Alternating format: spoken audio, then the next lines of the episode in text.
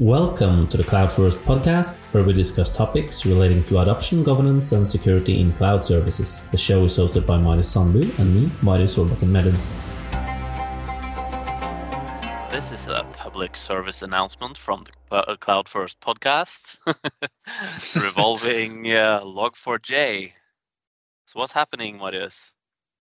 Well, um, well, it seems like uh, every every endpoint on the internet is uh, basically screwed. Well, uh, that was the initial uh, conclusion anyway. But as you said, it's a it's a library called or it's a module called Log4j Java 2, which is a mm-hmm. logging mm-hmm. module, which is something that has been mostly used for Java-based applications, uh, which yep. has a vulnerability that allows you to essentially use a specific uh, payload that you can send to it, and it will basically either you do DNS lookups or you can use it to collect the pay or collect an additional payload. So you can do a, essentially remote exploitation of the system, or you can hmm. uh, use it to collect local environmental variables, which we've also seen an example of.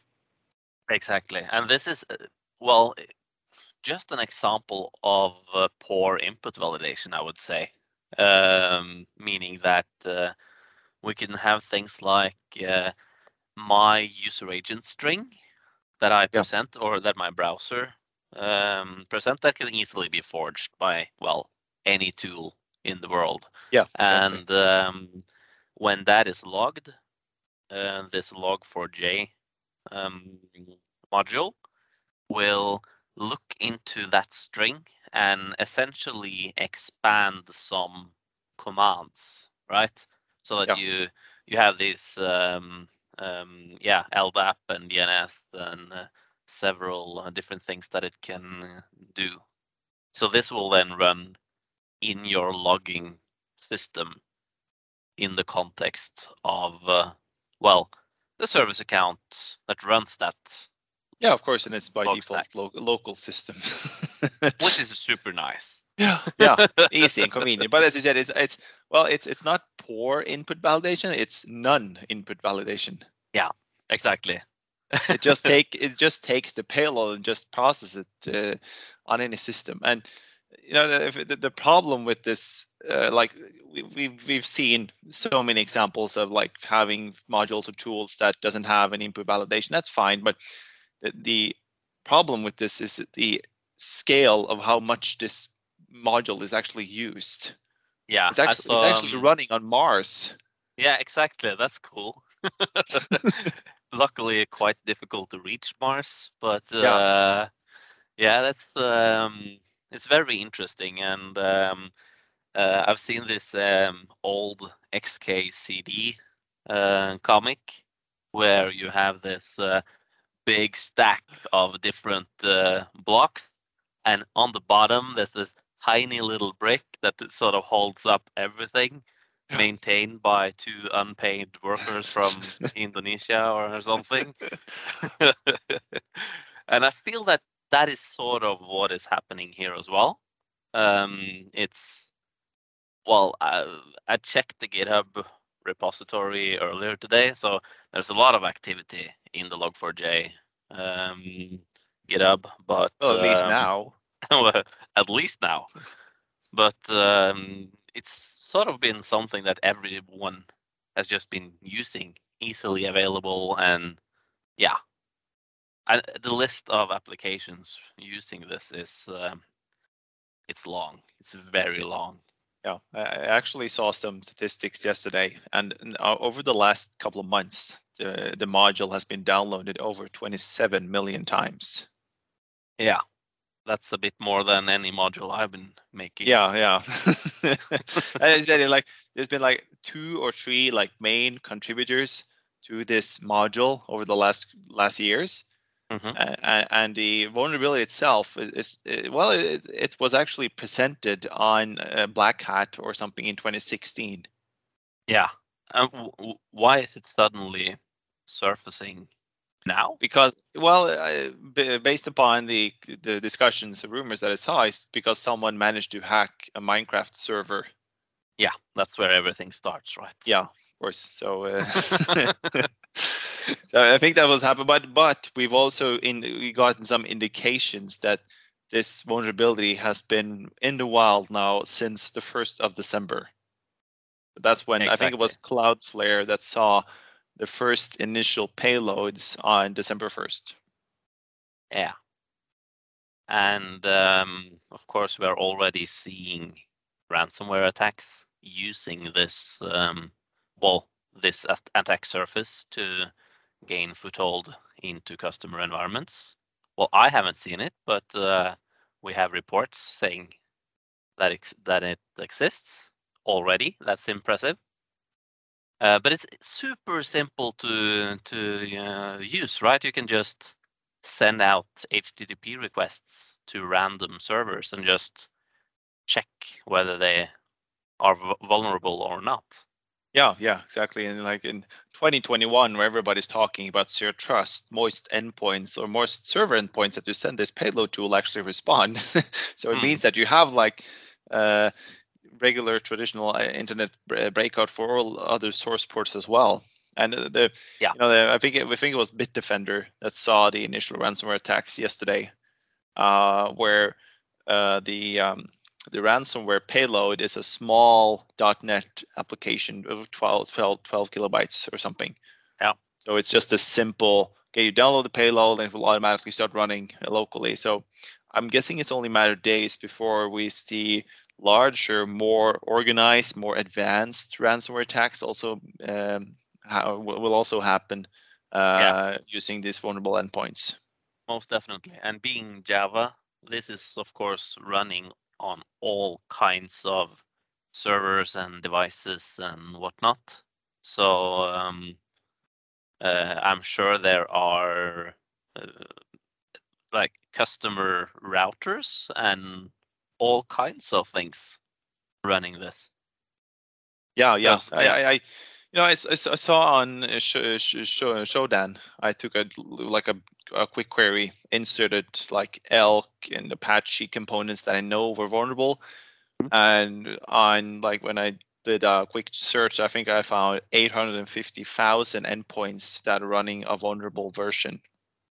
Yeah. And that is not including the other vendors that are also affected by this as well. Because VMware, for instance, they have a bunch of Java components in their products. So mm. vCenter, uh, their remote access service, a lot of the management components is running Java underneath. So they they're running vulnerable versions of this component. So they have like a long knowledge base article of workarounds uh, that you uh, need to implement uh, in yeah. Uh, while VMware is fixing or providing hot fixes.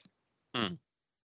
So I sort of feel that um, uh, the or one of the reasons why this is such a big problem, of course, it's endpoints available on the internet. That's one of the things. But mm-hmm. we cannot sort of have an internet where nothing is available on the internet. That's not really how the internet works.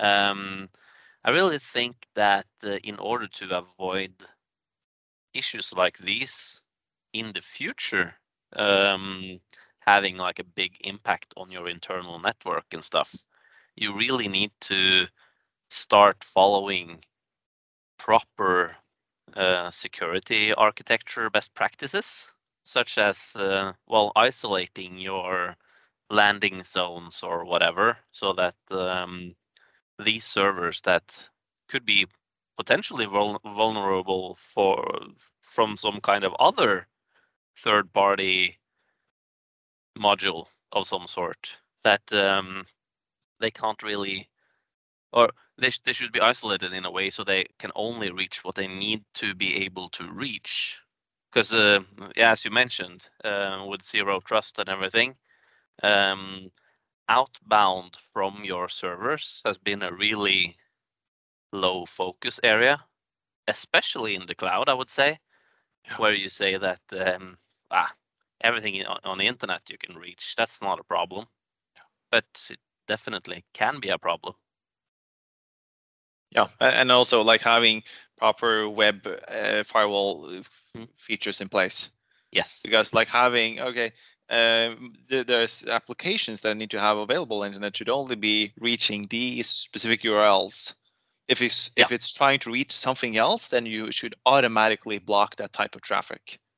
Exactly. And, and that's Um, what you see in all those endpoints now that we've seen that are vulnerable. There's no validation of what kind of URL I'm trying to uh, provide in the URL or in the in the address path. So it's no Yeah. validation whatsoever. Exactly. Uh, I- but I even saw people trying to sort of change the name of their iPhones and all kinds of strange things. Um, Wi-Fi names where Android phones were doing crazy shit. that was And, it's uh, even on a Tesla as well. yeah. And and the iMessage service on the iPhone because if I sent that specific path to another contact on my uh, my iPhone, Mhm. uh, the iMessage component will automatically run that specific query, and you Yeah. can see uh, where the DNS lookup uh, uh, is coming from from within Apple. Exactly. so there's so many different entry points where you can sort of reach a place where you your pro or your content is processed by this uh, log module. It's ridiculous. So uh, I'm, I'm just This- waiting for my dishwasher to get compromised in some way. Yeah. it's Uh, probably sorry. running Java underneath somewhere. yeah, yeah, yeah. The police is calling. I'm sorry to inform you, but uh, your dishwasher has been uh, uh, part of an attack on Yeah. some kind of company. Please, please pay me two dollars uh, so we can decrypt your dishwasher. Yeah. And of course, having two small children, and that means that I, the dish, dishwasher and the washing machine is going constantly. So it's Yes. a critical 24 component. Yes, it's a 24/7 service. Yeah. Uh, but it will be really interesting to see what will happen over time now with this Log4j. Of course, there's a lot of focus on it, but there are so many services around the world that are simply deployed and never touched again. Mhm. They don't have the code or at least not the skill to deploy that code perhaps or patch or anything. There are some things you can do to uh, configure how the um, uh, Java virtual machine runs, where you can disable this uh, JNDI functionality.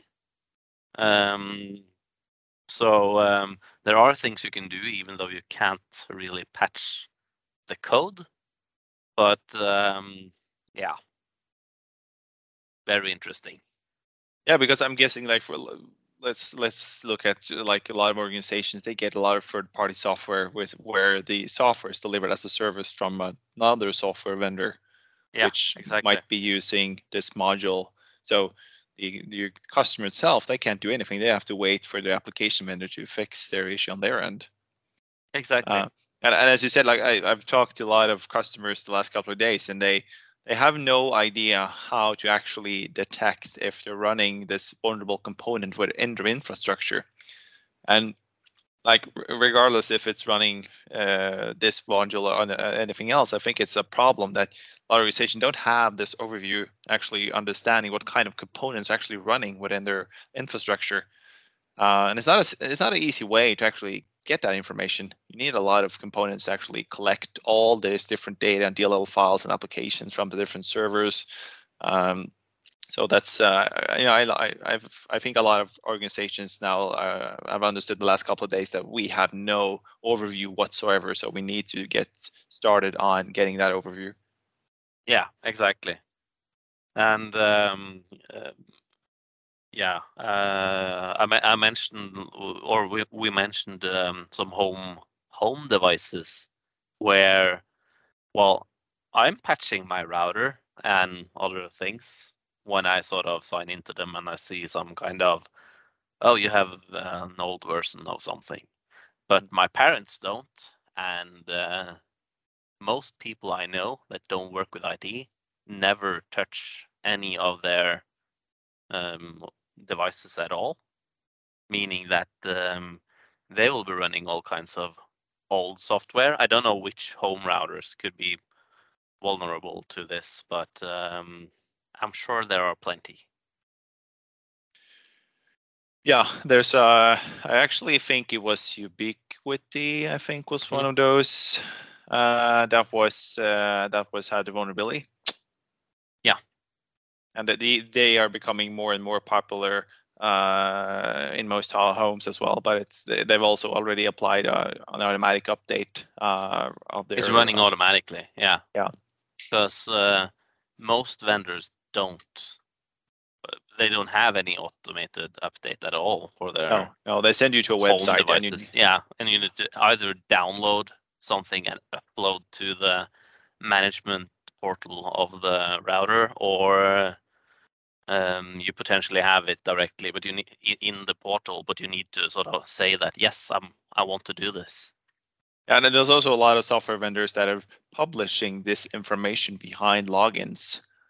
So let, let's say I need to patch my Cisco something because there's a lot Mhm. of Cisco services that was uh, vulnerable with the, with this vulnerability, and you need to get first you need to go to the Cisco website. You need to log in using your credentials, organizational credentials, and then you get information to the the knowledge Yeah. base article and it's download the links. So it's a lot of additional steps just to get information. Exactly. Yeah. No, I'm sure we will hear a lot about this in uh, the coming six months or something. This will this won't just go away. I was I was hoping for oh, yeah yeah I was hoping for like a or a quiet Christmas vacation, but uh, it's that's not going to be the case. No, I don't think so. So, um, but but really, um, of course, everyone is sort of trying to figure out if they are affected somehow and and whatnot. But um, what is a good approach to if you if if you have some things you know are running Java, so and that's everything you know. It's based on Java. It has a Java virtual machine, and it's that's everything I know about the service for now. What should they? Where where should we start? So there's a I would say a couple of approaches because most endpoints on the internet have been scanned already. So in the firewall logs, you will see uh, you will see indication that someone's been trying to detect if you're vulnerable or not. That will always be the case, and uh, I've seen that for so many organizations already. Second off, uh, there's a lot of uh, security vendors now that have a free web service that you can use to actually uh, check your uh, web endpoints if they're vulnerable or not. Hmm That's the first step. Map your external endpoints and do that check. Make sure that if you're vulnerable or not. If they are vulnerable, uh, if there's an application that you have uh, that you're developing within your own organization, uh, check if you can either disable uh, that lookup functionality um, or if you can upgrade to the latest version, which is 2.16, which essentially disable that functionality completely. Uh, if there is an application vendor that you're not sure of, or if you're talking with the application vendor and they're still working on it, at least disable uh, outbound connectivity directly so that the lookup functionality will not work. Make sure that you don't have any uh, environmental vari- variables that it can collect information about. We've also seen that for some worker nodes running in AWS. Um, and of course, uh, having a web application firewall in place to make sure that you can't block uh, against uh, payloads going to different URLs. That's also a good approach. Most uh, firewall vendors have already a recipe in place to uh, make it easy for you to actually block those different types of payloads that are coming in. Good. And if not, you have so many security vendors now that already have detection mechanisms in place. So Trend Micro, Microsoft, VMware, uh, they have detection. Yeah, they have payload detection in place to make sure that they see if they're if you're running on a vulnerable version or not. So it's Yeah. it, the, the good thing about this is that uh, I see that like all security vendors now they've been working their asses off this weekend to actually try to make tools and detection scripts and giving information early on.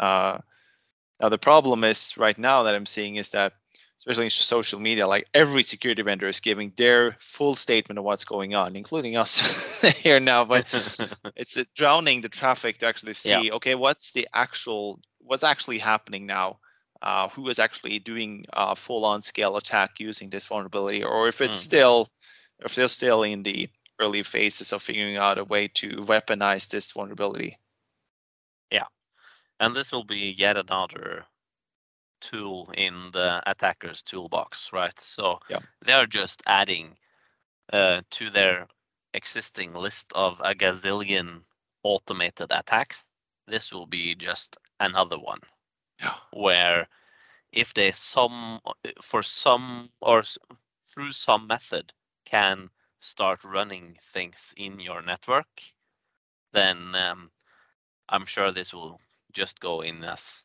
well one of the billion things they they test in your network to try to climb further Yeah, into uh, services. And I'm also thinking about like software, new software that companies are now setting up, but are still Mhm. running the older version as default once they set it up. yeah, that's true. So it's 'Cause- uh, Because of course, if you're running 215 or 214 or an old version of it, it you have the vulnerability present. Yeah, exactly. As you said, like okay, uh, we've I've seen a lot of customers like, we deploy a lot of uh, uh, firewall rules, then we're good to go, right? Okay, what if someone compromises your uh, traditional clients or endpoints, and that way they use the same vulnerability but only from the inside? Then your WAF won't do anything. Exactly. Yeah. No, it's um, super interesting. I'm tr- going to try to see if I can run something on the Mars uh, helicopter um, to see if I can capture some interesting pictures. Yeah. Yeah. That, that would be the first, like the first Norwegian ransomware on Mars. Yeah. I wonder how much they would pay if I sort of captured the helicopter. Yeah, or or how long time before the NSA or CSI comes to detain you here in Norway. Yeah, a few hours, I guess. yeah. no, should we uh, call it a day? Yeah, there was just a emergency uh, announcement anyway of uh, the current state of things. So it was uh, Yeah. good. I think it was a good summary. We might have a little poor quality of sound today as well, since we're on Teams.